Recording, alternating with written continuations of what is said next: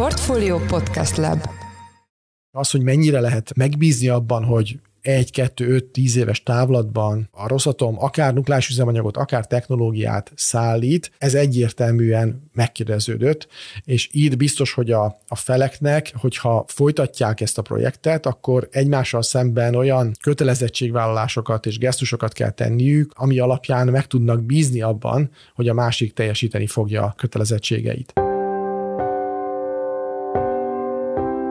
Németországban vége az atomenergia korszakának, áprilisban bezártak az utolsó atomerőművek, eközben szintén áprilisban megkezdte az áramtermelést Európa legnagyobb erőműve Finnországban, Magyarországon pedig épül Paks 2, ami hosszú időre meghatározza az energiaellátásunkat.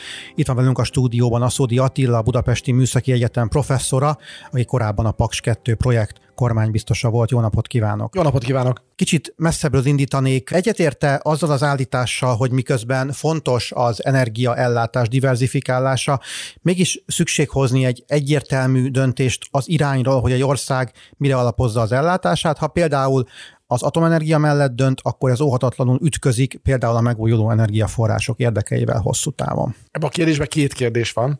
Az elsőre az a válaszom, mármint hogy arra a kérdésre, hogy kell-e egyértelműen energiastratégiai irányt meghatározni, erre az a válaszom, hogy igen. Arra a kérdésre, hogy az atomenergia kizárja-e a megújulókat, és ők egymással elvi, eleve elrendelt konfliktusban vannak, erre az a válaszom, hogy nem, ez, ez nem így van. Sőt, kifejezetten az az üdvözítő, az a következő időszaknak a fő feladata, hogy az atomenergia és a megújulók együtt fejlődjenek, olyan piaci környezet legyen, olyan műszaki környezet legyen, amiben ezek az energiahordozók együtt tudnak fejlődni, hiszen az európai gazdaság szeretné az energiaellátást dekarbonizálni, tehát mentesíteni a széndiokszid kibocsátástól, magyarán mentesíteni a foszilis energiahordozók felhasználásától. Van egy olyan Európai Uniós célkitűzés, hogy 2030-ra a villamosenergia ellátásunk 90%-ban karbonmentes forrásokból valósuljon meg, miközben ez az ellátás folyamatos kellene, hogy legyen, és ezt a célt ezeket a célokat csak akkor lehet elérni, hogyha a megújuló energiahordozókat és az atomenergiát együtt alkalmazzuk. Ön szerint Magyarországon mi lenne az ideális energiamix most, mi lenne 10 év múlva és mondjuk 20 év múlva? A jelenlegi energiamixünk azért tér el szerintem az ideálistól, mert nagyon nagy mértékben építünk az importra, és nem csak azért, mert hogy az import jelenleg olcsó, hanem azért, mert egyszerűen elveszítettük azokat a képességeinket és kapacitásainkat, amelyekkel egy folyamatos ellátást Magyarországon kizárólag magyar forrásokból tudnánk biztosítani. Ez békeidőben, normál esetben akár még rendben is lehet, de olyan helyzetekben, amikor az energiaellátás beszorul, befeszül, akkor ez nagyon komoly problémákat okozhat, és valójában elrejti azt a, az eleve meglévő ellentmondást, hogy jelenleg nagyon sok olyan villamos energia importunk van, ami valójában fosszilis, csak nem látjuk, hogy fosszilis, mert importforrásokból származik. Tehát a jelenlegi helyzet azért problémás, mert nagyon sokat importálunk, és az eldugja ezt a, ezt a beépített fosszilis energiahordozó arányt. 10 éves és 20 éves távlatban én azt gondolom, hogy atomenergia és megújulók együtt kell, hogy meglegyenek ebben a rendszerben. A mostani ellátásunkban nagyjából 36% az atomenergiának az aránya. Ez az arány ez magasabbra tud menni, mint ahogy a napenergia felhasználása is nagyobb tud lenni. A szélenergia felhasználása is nagyobb tudna lenni, mint jelenleg. Én úgy látom, hogy a 2020-as évek közepén, tehát három-négy éves távlatban, két-három éves távlatban a szén magyarországi felhasználása az meg kellene, hogy szűnjön. Nem biztos, hogy ezt meg fogjuk tudni valósítani, de tulajdonképpen ez volt az eredeti elképzelés. És nagyon sok olyan terv készült az elmúlt 15-20 évben, hogy nagyobb mértékben építsünk a földgázra, azonban ez a földgázállátás az orosz-ukrán háborúval és a körülötte keletkezett ellátási bizonytalanságokkal eléggé megkérdeződött Én úgy látom, hogy nagyon gyengén állunk villamosenergia tárolási lehetőségek tekintetében. Környékbeli országok, Szlovákia, Ausztria, Csehország és Románia sokkal jobban állnak ebben a tekintetben, elsősorban szivattyús társas vízerőművek eh, formájában. Itt én azt gondolnám, hogy Magyarországnak is lenne teendője, mert az a rendszernek a rugalmasságát növelni jelentősen, és egyébként mind a, a napenergia, mind a szélenergia, mind az atomenergia nagyobb mértékű rendszerintegráltsága szempontjából kedvező tudhatna lenni. Jelenleg nagy mértékben építünk biomasszára, ez még akár a jövőben fejlődhetne is, elsősorban egyébként szerintem a hulladék felhasználás területén, tehát nem azt gondolom, hogy a fa felhasználást kellene villamosenergia ellátásban növelni, eh, hanem a hulladékot, mint biomaszát kellene kezelni, és azt nem depóniákra tenni, hanem elégetni és energiatermelésre használni. A geotermikus energiával kapcsolatban az én meglátásom az, hogy ennek elsősorban a hőellátásban van szerepe, tehát nem a villamos energiatermelésben, hanem a hőállátásban. Ott van a geotermiában meglehetősen nagy mozgástér, villamos energia előállításban kevéssé. Ez említett jó példákat a, a régióból energiatárolással összefüggésben. Tud esetleg szintén jó és rossz példákat mondani az energiamixel kapcsolatban Európai Uniós összevetésben? Nagyon érdekes, hogy mennyire divers az európai országoknak a villamos energia mixe. Azt látjuk, mi nagyon sokat foglalkoztunk az elmúlt években az európai országok energiamixével és a tervekkel, amelyeket az országok kormányai megfogalmaztak, hiszen minden országban kell egy nemzeti energia és klímatervet készíteni, tehát ebből látszik, hogy az egyes országok kormányai merre akarnak mozogni, és óriási különbségek vannak. Lengyelország elképesztő módon kitett a szén energiafelhasználásnak, és nem is számol azzal, hogy teljesen fel tud hagyni 2040-ig a szén felhasználással. Jelentős nukleáris kapacitásokat akarnak létesíteni, ugye Lengyelországban nincsen jelenleg atomerőmű, de egyszerűen nem tudnak mást behozni a nagy mennyiségű szén helyett a szén kivezetése következtében, mint az atomenergiát. A, ők tehát egy fenntarthatóbb irányba próbálnak fejlődni, mind a mellett, hogy a jelenlegi villamosenergia mixük az a legrosszabb talán az Európai Unióban. Németország is nagyon rossz helyzetben van, Németország is nagyon nagy mértékben épít a lignitre elsősorban, de a földgáz felhasználás is jelentős volt az elmúlt években Németországban.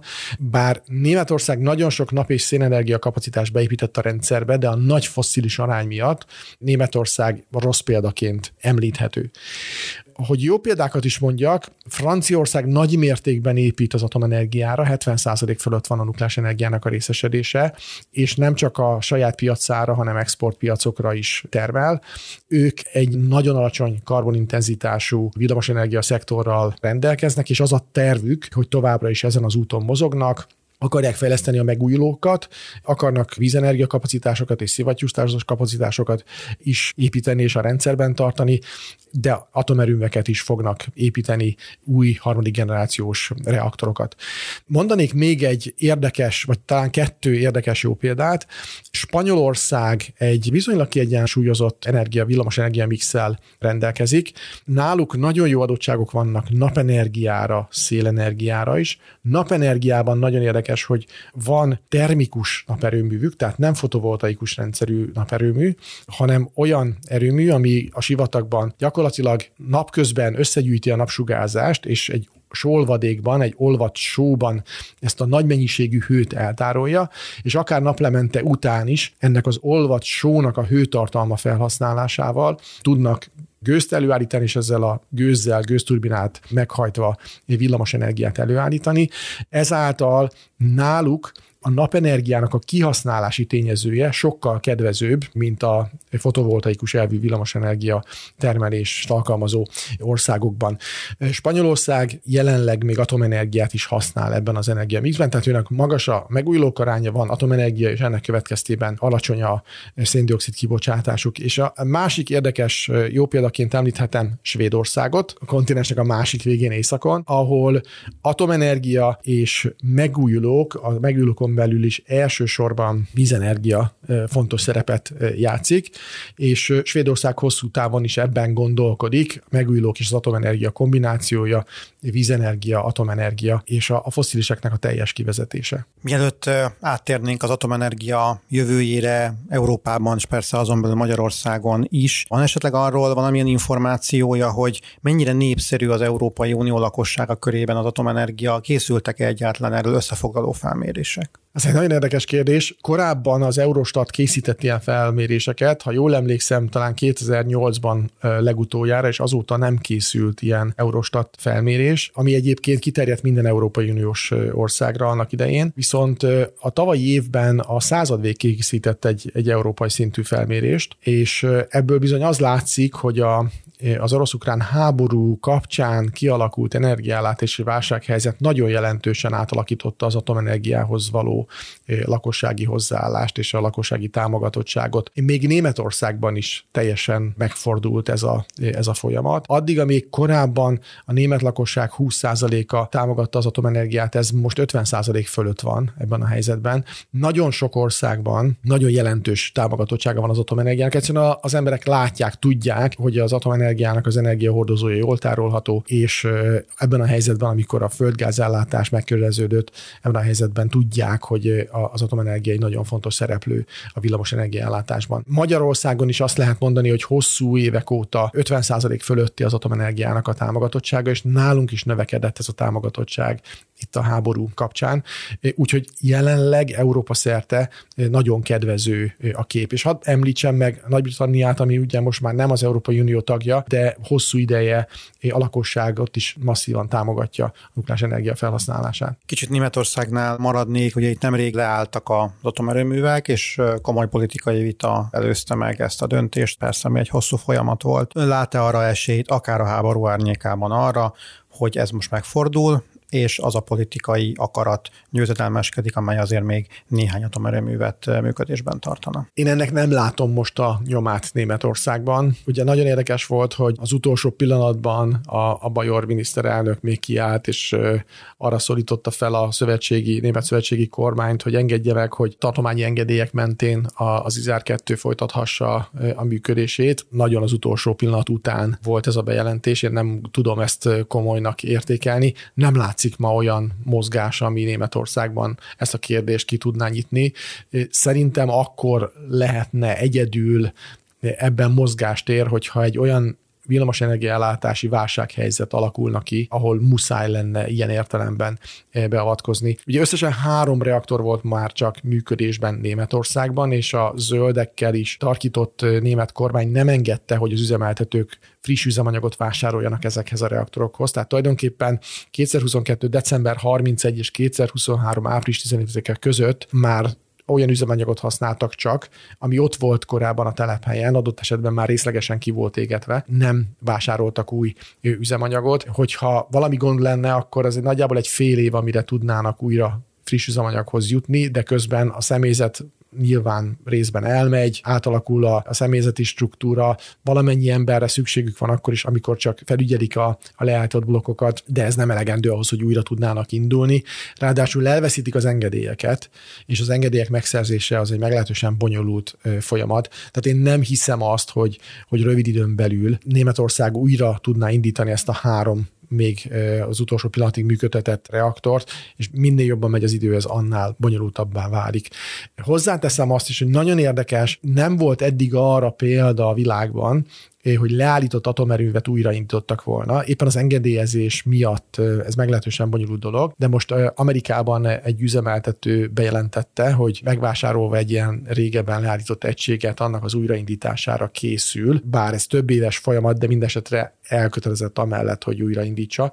Ez egy teljesen új momentum, egy új rekord lesz a szakmában, hogyha ez, ez bekövetkezik, de még egyszer mondom, nincsen erre tapasztalat. Én nagyon-nagyon pici esélyt látom annak, hogy Németországban ez a folyamat ez vissza. Ha lenne valamilyen nagyon nagy villamos hálózati esemény, ami szükségesé tenné ezeket a kapacitásokat, akkor lenne csak erre esély, de én nagyon pici valószínűséggel látom csak. Kicsit visszautalnék az első kérdésre, nem lehet, hogy ez a német döntés katalizálni fogja azt, hogy ők még gyorsabban álljanak át a nap, vagy akár a szélenergiára? Ugye ez egy nagyon érdekes és régóta zajló vita. Az okozza a problémát, hogy a napenergia, szélenergia és az atomenergia, ezek nem összehasonlítható energiahordozók. Nem csak egyszerűen a rendelkezésre állásukban van egy óriási különbség, hanem az időbeliségükben. Az atomenergia zsinór termelő képes folyamatosan termelni, akár egy éven keresztül 100%-os teljesítményen. A nap és szélenergia pedig időjárás függő, sokkal alacsonyabb az éves kihasználási tényezője, napenergiának valahol 15-16-18 százalék körül, szélenergiának attól függően, hogy szárazföldi vagy tengeri szélenergiáról beszélünk, ez tud lenni valahol 17, 25 és 40 százalék körül, de nem csak ez a kihasználási tényező, nem csak a kapacitás kihasznált kihasználtsága a kérdés, hanem hogy időben hogy áll rendelkezésre. Márpedig nekünk az áramra folyamatosan szükségünk van. Változó teljesítménnyel, de folyamatosan. És ezt igazániból ezek az időjárás függő megújulók nem tudják eh, szolgáltatni. Emiatt mondom, hogy nem egymás kiváltóiról, nem egymás konkurenciájáról van szó valójában. Egy fejlett országban, egy fejlett gazdaságban a villamosenergia rendszer csak akkor tud működőképes maradni, hogyha folyamatosan van termelés. Ugye itt felvetődik mindig az energiatárolásnak, a villamosenergiatárolásnak a kérdése, de a hálózat szintjén olyan nagy mennyiségű villamosenergiát használunk, hogy azt akkumulátorokkal eltárolni, főleg úgy, hogy napokon keresztül áthidalni a tárolt energiával olyan időszakokat, amikor mondjuk nem süt a nap és nem fúj a szél, ezt azokkal az anyagi erőforrásokkal és műszaki erőforrásokkal, amelyek rendelkezésünkre állnak, nem lehet ma megcsinálni. Lehet, hogy a távoli jövőben lesz majd olyan energiatárolási technológia, ami ezt a problémát megoldja, de ebben a pillanatban ilyet nem látunk. Ezért mondom azt, hogy, hogy ezek valójában nem egymás konkurensei.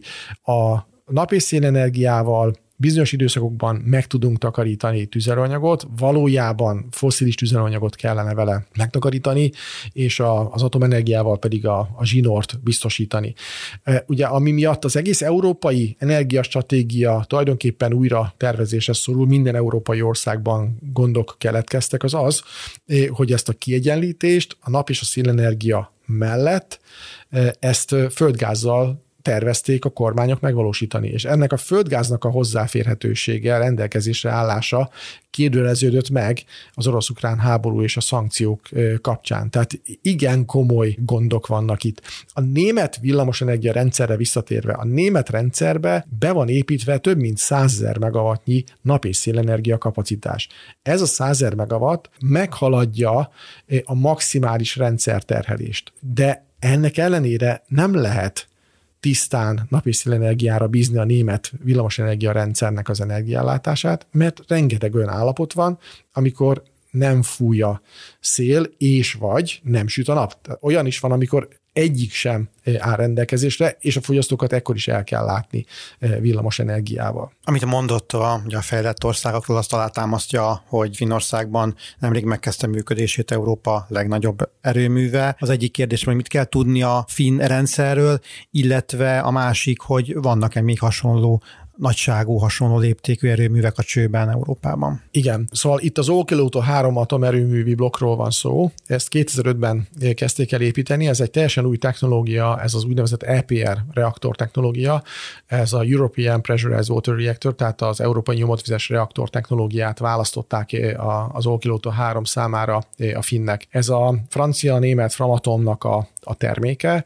Egy 1650 megawattos nyomotvizes reaktorról van szó, amit tulajdonképpen a a német és a francia nukleáris iparnak a korábbi tapasztalatai alapján fejlesztettek ki. Ez a világon a legnagyobb atomerőmű egység, amit valaha építettek. Nagyon érdekes, hogy egy olyan időszakban kötötték rá a, a szerződést, amikor, amikor mindenki arra készült, hogy egy nagyon nagy fellendülés lesz a, az európai nukleáris iparban, és a vállalkozó alulmérte ennek a, a munka és időigényét, és tulajdonképpen úgy kezdték el az építését, hogy nem voltak kész a tervek, nem voltak készen a, a részletes kiviteli tervek, és ennek következtében menet közben egy csomó mindenbe be kellett avatkozni, visszabontani dolgokat. Emiatt nagyon nem 5 év alatt, hanem valójában 18 év alatt épült meg és került üzembe helyezésre ez az egység. Egyébként én jártam ezen a telephelyen 2014-ben, akkor már tulajdonképpen az erőmű készen volt. A építési munka már nem zajlott, és gépészeti munka sem zajlott. 2014-től mostanáig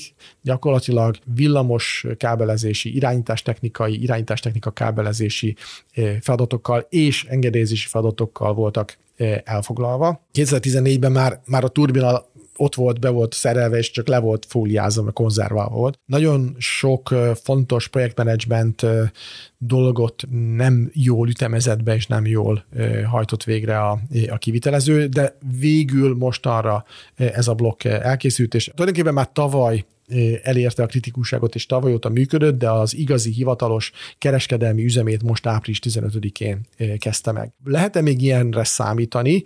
Erre az a válasz, hogy igen, mindenképpen. Ennek az erőműnek az Iker testvére épül Flamanville-ban, Normandiában, Franciaországban. Egy blokk épül, és nagy-Britanniában a Hickley Point C atomerőmű építkezésen két ugyanilyen blokk épül. Tehát ez azt jelenti, hogy ez nagyon érdekes, hogy Finnországban, Franciaországban és Nagy-Britanniában három nagyon szigorú nukleáris szabályozással rendelkező, nagyon szigorú hatóságot működtető országban ez a technológia már engedélyt kapott. Várhatóan jövőre a francia blokk is üzembe lép, a briteknél zajló két blokknak az építkezése pedig nagyjából ütemterv szerint halad. Ezek nagyon-nagyon kedvező európai referenciák, és azt gondolom, hogy ezekről a blokkokról, vagy erről a típusról még sokat fogunk hallani. Hozzá tartozik az is az igazsághoz, hogy ebből az LPR technológiából kettő darab blokk Kínában már évek óta működik.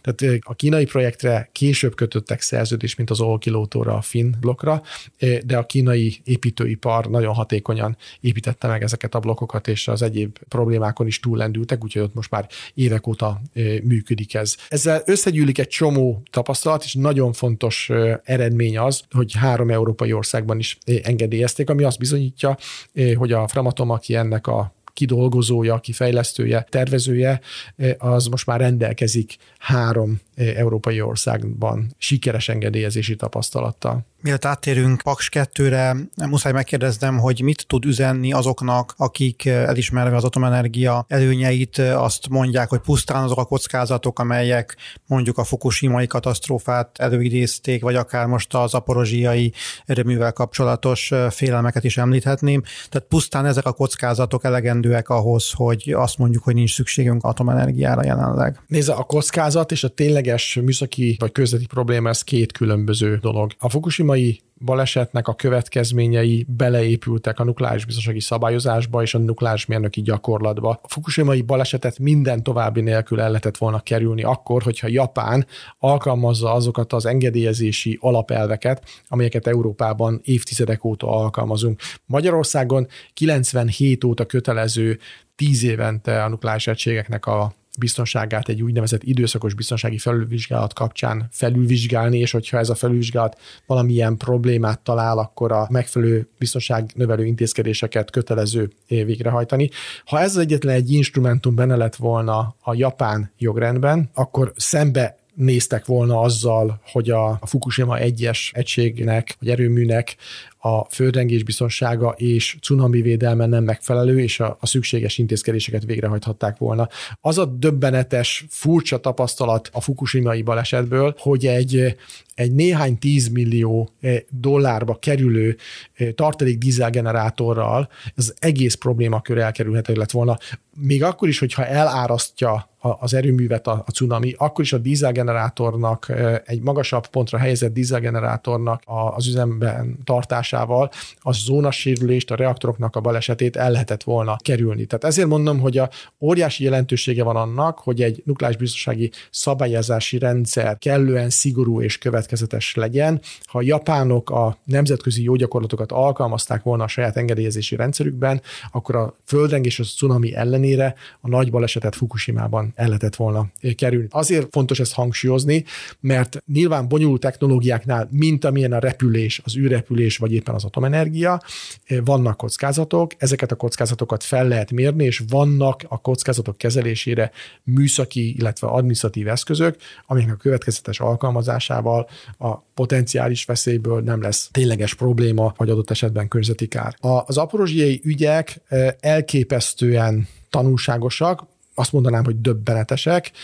Én nem gondoltam volna azt, hogy az oroszok orosz építésű erőműben akárhol a világon ezt megmerik tenni. Nagyon aggasztó az aporozsiai eseményekben az, hogy a, a Rosszatom aktív közreműködésével történik, történt mindaz, ami a, amit látunk a hidegben Zaporozséval kapcsolatban. Emiatt is fontos azzal szembenézni, hogy ezeknek a létesítményeknek a biztonságával, a személyzetnek a biztonságával, az őrzésvédelmével komolyan foglalkozni kell, és olyan nemzetközi szabályozási környezetre van szükség, amelyben a nukleáris létesítményekkel szembeni ilyen atrocitásokat el lehet kerülni nem megengedhető az, ami Zaporozséban történik, nem szabadott volna ennek az eseménysornak idáig eljutnia, mind a mellett, hogy szerencsére mind a mai napig nem történt környezeti kibocsátás, de az a fenyegetés, eh, amit akár az ukránok, akár az oroszok ebben az ügyben eh, tesznek, ez nem elfogadható, nem megengedhető. Ez rá is kötnék Paks 2-re. A kérdésem, hogy ebben a geopolitikai helyzetben, amiben most élünk, ugye tudjuk, hogy a, az atomenergia nem része a szankcióknak, tehát elvileg épülhet orosz technológiával eh, atomerő Magyarország Magyarországon, de ön lát arra esélyt, hogy ebben beáll egy fordulat, és, és esetleg elfordul Magyarország az oroszoktól, és majd más valaki fogja megcsinálni ezt az erőművet? Ez egy nagyon nehéz kérdés. Nem tudok rá egyértelmű és jó, jó választ adni. Ebben a pillanatban, ahogy nagyon helyesen mondja, a, ezekre a nukleáris technológiákra nem vonatkozik szankció, és egyébként mind technológia, mind pedig üzemanyagellátás szempontjából nagyon nagy gond lenne, hogyha a szankciókat ezekre kiterjesztenék. Valójában Magyarországnak, Finnországnak, Csehországnak, Szlovákiának, Bulgáriának okoznának az európai döntéshozók problémákat, hogyha a szankciókat ide kiterjesztenék. Ugyanakkor az egyértelmű, hogy ebben a konfliktusban Oroszország elveszítette a szava hihetőségét, ez egyértelmű, és az, hogy mennyire lehet megbízni abban, hogy egy, kettő, öt, tíz éves távlatban a Rosszatom akár nukleáris üzemanyagot, akár technológiát szállít, ez egyértelműen megkérdeződött, és itt biztos, hogy a, a feleknek, hogyha folytatják ezt a projektet, akkor egymással szemben olyan kötelezettségvállalásokat és gesztusokat kell tenniük, ami alapján meg tudnak bízni abban, hogy a másik teljesíteni fogja a kötelezettségeit. Ebben a pillanatban hangsúlyozom még egyszer, nincsen olyan műszaki szankció, ami a PAS 2 projektet eh, ellehetetleníteni. Hogy az orosz oldalról mi a szándék, ezt nagyon nehéz felmérni, hiszen a Rosatom nagyon nagy késedelmet halmozott fel az elmúlt években. Eh, a projekt ugye 2014. decemberében kapta meg az aláírt szerződést, 2015 januárjában indult el a projekt, utána 2015-ben az Európai Bizottság elindított egy vizsgálatot, volt egy beszerzési vizsgálat, és volt egy, egy versenyjogi vizsgálat is. A versenyjogi vizsgálat alatt 16 hónapig a projekt megvalósítására tiltás volt. Az Európai Bizottság azt mondta, hogy addig, amíg a versenyjogi vizsgálat nem zárult le, addig nem szabad a projekt megvalósításán dolgozni. Ezt a felek betartották, a bizottság megalapította, hogy a, a projekt és a projektre vonatkozó szerződések kompatibilisek az európai joggal, és tovább engedte a projektet. Elvileg egy másfél éves, 16 hónapos csúszásnak szabadna maximum lenni a projektben, de ehhez képest azt látjuk, hogy ugye most már a különböző kormányzati szereplők 2030-ról vagy 2032-ről beszélnek, mint üzembehelyezési dátum, miközben a két blokknak 2025-ben és 2026-ban kereskedelmi üzembe kellett volna lépnie.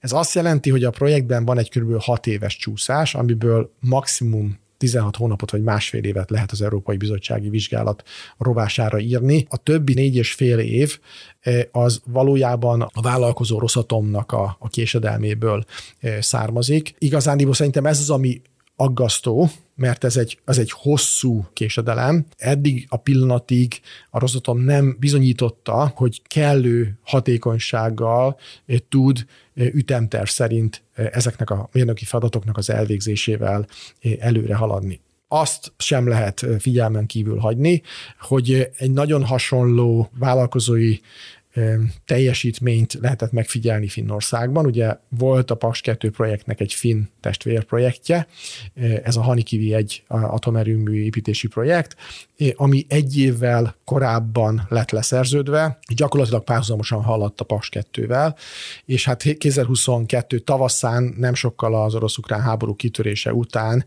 a finnek felmondták ezt a ezt a szerződést, arra való hivatkozással, hogy a, a Rosszatom, mint vállalkozó nem kezelte a késedelmet, nem kezelte a késedelemből származó kockázatokat, és hogy nem látta a finn fél azt, hogy a, a háború adta további bonyodalmak közepette a késedelemnek a kockázatai kellően hatékonyan lennének kezelve, tehát gyakorlatilag azt mondta ki a, a filmfél, hogy nem látja annak a bizonyítékát és biztosítékát, hogy a Rosszatom ezt kellő időben meg fogja tudni valósítani. Hozzátartozik az igazsághoz, hogy a, a finn-orosz kapcsolatok azért nagyon mások, mint a, mint a magyar-orosz kapcsolatok. Oroszország határos Finnországgal, egy nagyon hosszú határon, és nagyon sok oroszországi telephelyű cégben van finn tulajdon, eh, amely cégekben furcsa dolgok történtek a, a háború kitörését eh, követően, tehát biztos vagyok benne, hogy, hogy ezek a céges eh, államközi és céges kapcsolatok is befolyással bírhattak annak a kockázatnak az értékelésében, amelyet végül is aztán az előbb említett módon foglalt össze a, a filmfél. Úgyhogy nem lehet teljesen egyértelműen azonosságot és teljes párzamot vonni a finn és a magyar atomerőmépítési projekt között, de azért az mindenképpen egy, egy fontos figyelmeztető tanulság, hogy a, a, a fin, finnek ebben a kérdésben milyen kockázatot láttak és hogyan jártak el. Én azt gondolom, hogy a, Rosatom a PAS 2 projektet meg tudja valósítani, műszakilag rendelkezik a technológiával, és rendelkezik az építési tapasztalattal. Azt nem látjuk ebben a pillanatban, hogy a, azt a késedelmet, amit felhalmozott, ezt hogyan akarja kezelni, és hogyan akarja elkerülni, hogy a jövőben további késedelem ne keletkezzen. És hát valójában a késedelemnek a, a fő problémája az, hogy műszaki dokumentumoknak a, az elkészítésében keletkezett ez a késedelem. Tehát itt van egy kult kulturális vagy, vagy, vagy szokásbeli különbség, amire valamit lépnie kellene az orosz félnek ahhoz, hogy a, a magyar oldal meg tudjon abban bízni, hogyha tovább halad a projekttel, akkor ezeket a problémákat nem fogja maga előtt görgetni, és újra és újra megismételni az orosz fél, és hogy tényleg el tud jutni 2030-ra vagy 32-re oda, hogy ezek a blokkok megépülnek, és kereskedelmi üzembe tudnak lépni. Felmerül a kérdés, hogyha Magyarország ezen az úton megy tovább, tehát a Rosszatommal készíteti el ezt az erőművet, akkor lesz egy olyan pont, ahol már nincs visszaút, tehát hogyha a Rosszatom, vagy akár csak az orosz politika azt mondja, hogy akkor mégsem, már nem tudjuk másnak átadni ezt a munkát, és ez gyakorlatilag zsákutcába fut. Tehát akkor érdemes esetleg most behúzni a féket, vagy igazából a munka bármely fázisában lehetőség van arra, hogy átadjuk másnak? Ezt az erőművet másnak átadni az meglehetősen nehéz lenne, hiszen ez egy orosz terv, egy orosz technológia, a főberendezéseket Oroszországban tudják legyártani, tehát én nem látom azt, hogy képes lenne más valaki mondjuk a reaktortartályt, a gőzfejlesztőket, a fővízkörnek a különböző komponenseit legyártani. A turbinát franciák szállították volna eleve, az irányítástechnikát franciák, németek.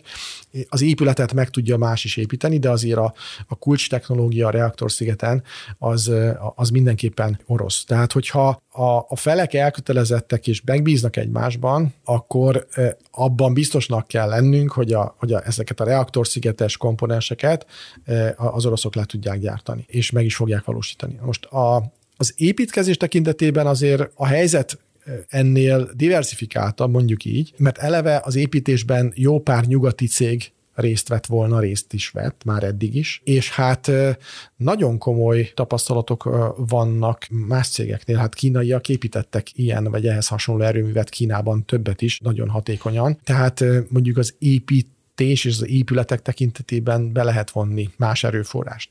Most a, a megállítási pont tekintetében én azt gondolom, hogy most van egy természetesen adódott fordulópont, mert hogy gyakorlatilag a projektnek van létesítési engedélye, feltételekkel ugyan, de van engedélye, és maga az építkezés tartalmilag nem indult el. A PAS 2 hivatalosan a nemzetközi jog szerint nem épül még, hiába ásták ki a munkagödröt mínusz 5 méterig, de az első betonnak a beöntése még nem történt meg. A beton alaplemeznek a, a vasalása sem történt még meg. Tehát számos előkészítő mélyépítési munkára van szükség még ahhoz, hogy ez a projekt ténylegesen hivatalosan az építés eh, fázisába eh, át tudjon eh, lépni. Minden nagyipari projektet meg lehet állítani, az utolsó pillanat után is van megállítás, ugye, hát látjuk a németek sok év üzem után fejezték be idő előtt reaktoroknak a működtetését. Nyilván ennek pénzügyi következményei vannak. Tehát valójában szerintem az a kérdés, hogy ki mekkora pénzügyi kockázatot akar és tud vállalni. Minél jobban belemegyünk a projektbe, minél több pénzt elköltünk rá, annál fájdalmasabb a, a kilépés, ha ki kellene lépni.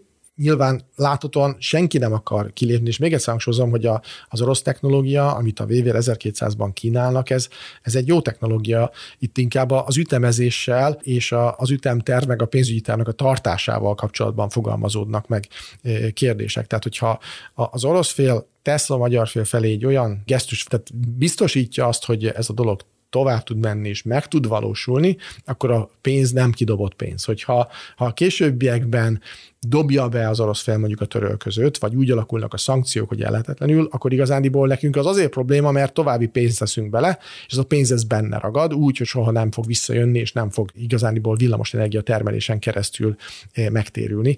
Úgyhogy emiatt kell szerintem ezen a természetesen adódott, nyilván nem, nem így ütemezte senki, réges-régen zajlani kellene az építkezésnek, senki nem akarta a európai oldalra egészen biztosan a, a, a háborút, tehát hogy nem szabadott volna a háborúnak sem jönnie, de mégis most ez a kettő így összeért, ezért van itt ez a természetes fordulópont. Végére egy kicsit a jövőről kérdeznék. Egyrészt, hogy miként látja az atomenergiát a nagyon távoli jövőben, akár évtizedekkel később, illetve hogy mit gondol a fúziós energiáról? Én azt gondolom, hogy az európai energiamixben, a fejlett világ energiamixében az atomenergia az évszázad végig egészen biztosan benn marad, és az is lehet, hogy még jóval azután is. A fúzió tekintetében pedig eh, én azt látom, hogy az európai közösség jelenleg az Euratom kutatási forrásainak a kétharmadát fúziós kutatásra fordítja. Tehát nem a hasadásos reaktorok továbbfejlesztésére, nem kismoduláris reaktorokra, nem harmadik generációs reaktorokra, hanem a források, kutatási források kétharmadát fúziós kutatásokra, mind a mellett, hogy nem tudjuk, hogy a fúzióból valaha is lesz-e kereskedelmi villamosenergia termelő technológia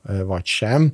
Itt rengeteg kérdés van, rengeteg tudományos, műszaki technológiai kérdés van, anyagtechnológia, plazmafizika, szabályozási kérdések, robotizálási kérdések, nagyon bonyolult a fúzió. Jelenleg a fúziós roadmap úti tervek azok mostantól 50 évre mondják azt, hogy kereskedelmi fúzió lehet, ha, ha lesz egyáltalán nem tudjuk ezt megmondani, úgyhogy én nem biztatnék senkit arra, hogy addig tartogassa az energiastratégiáit, és addig ne nyúljon semmihez, amíg nem jön a fúzió, mert ez, ez, ez sokkal odébb lesz. Ebben a pillanatban legalábbis így néz ki, és hát sajnos most már 70 éve ezt látjuk, hiszen az 50-es évek óta próbáljuk a fúziót használatba venni, de nem sikerül. Köszönjük szépen. Aszódi Attila, Budapesti Műszaki Egyetem professzora, korábbi kormánybiztos volt a vendégünk. Köszönjük szépen, hogy a rendelkezésünkre állt. Köszönöm szépen az érdekes kérdéseket. Reklám következik.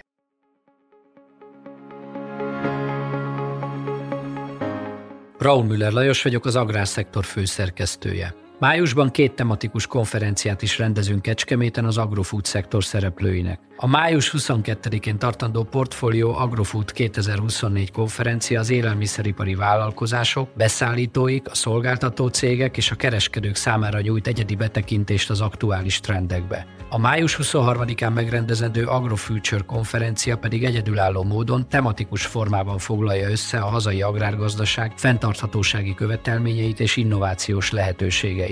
Jöjjön elő is, részletek és jegyek a portfolio.hu per rendezvények oldalon.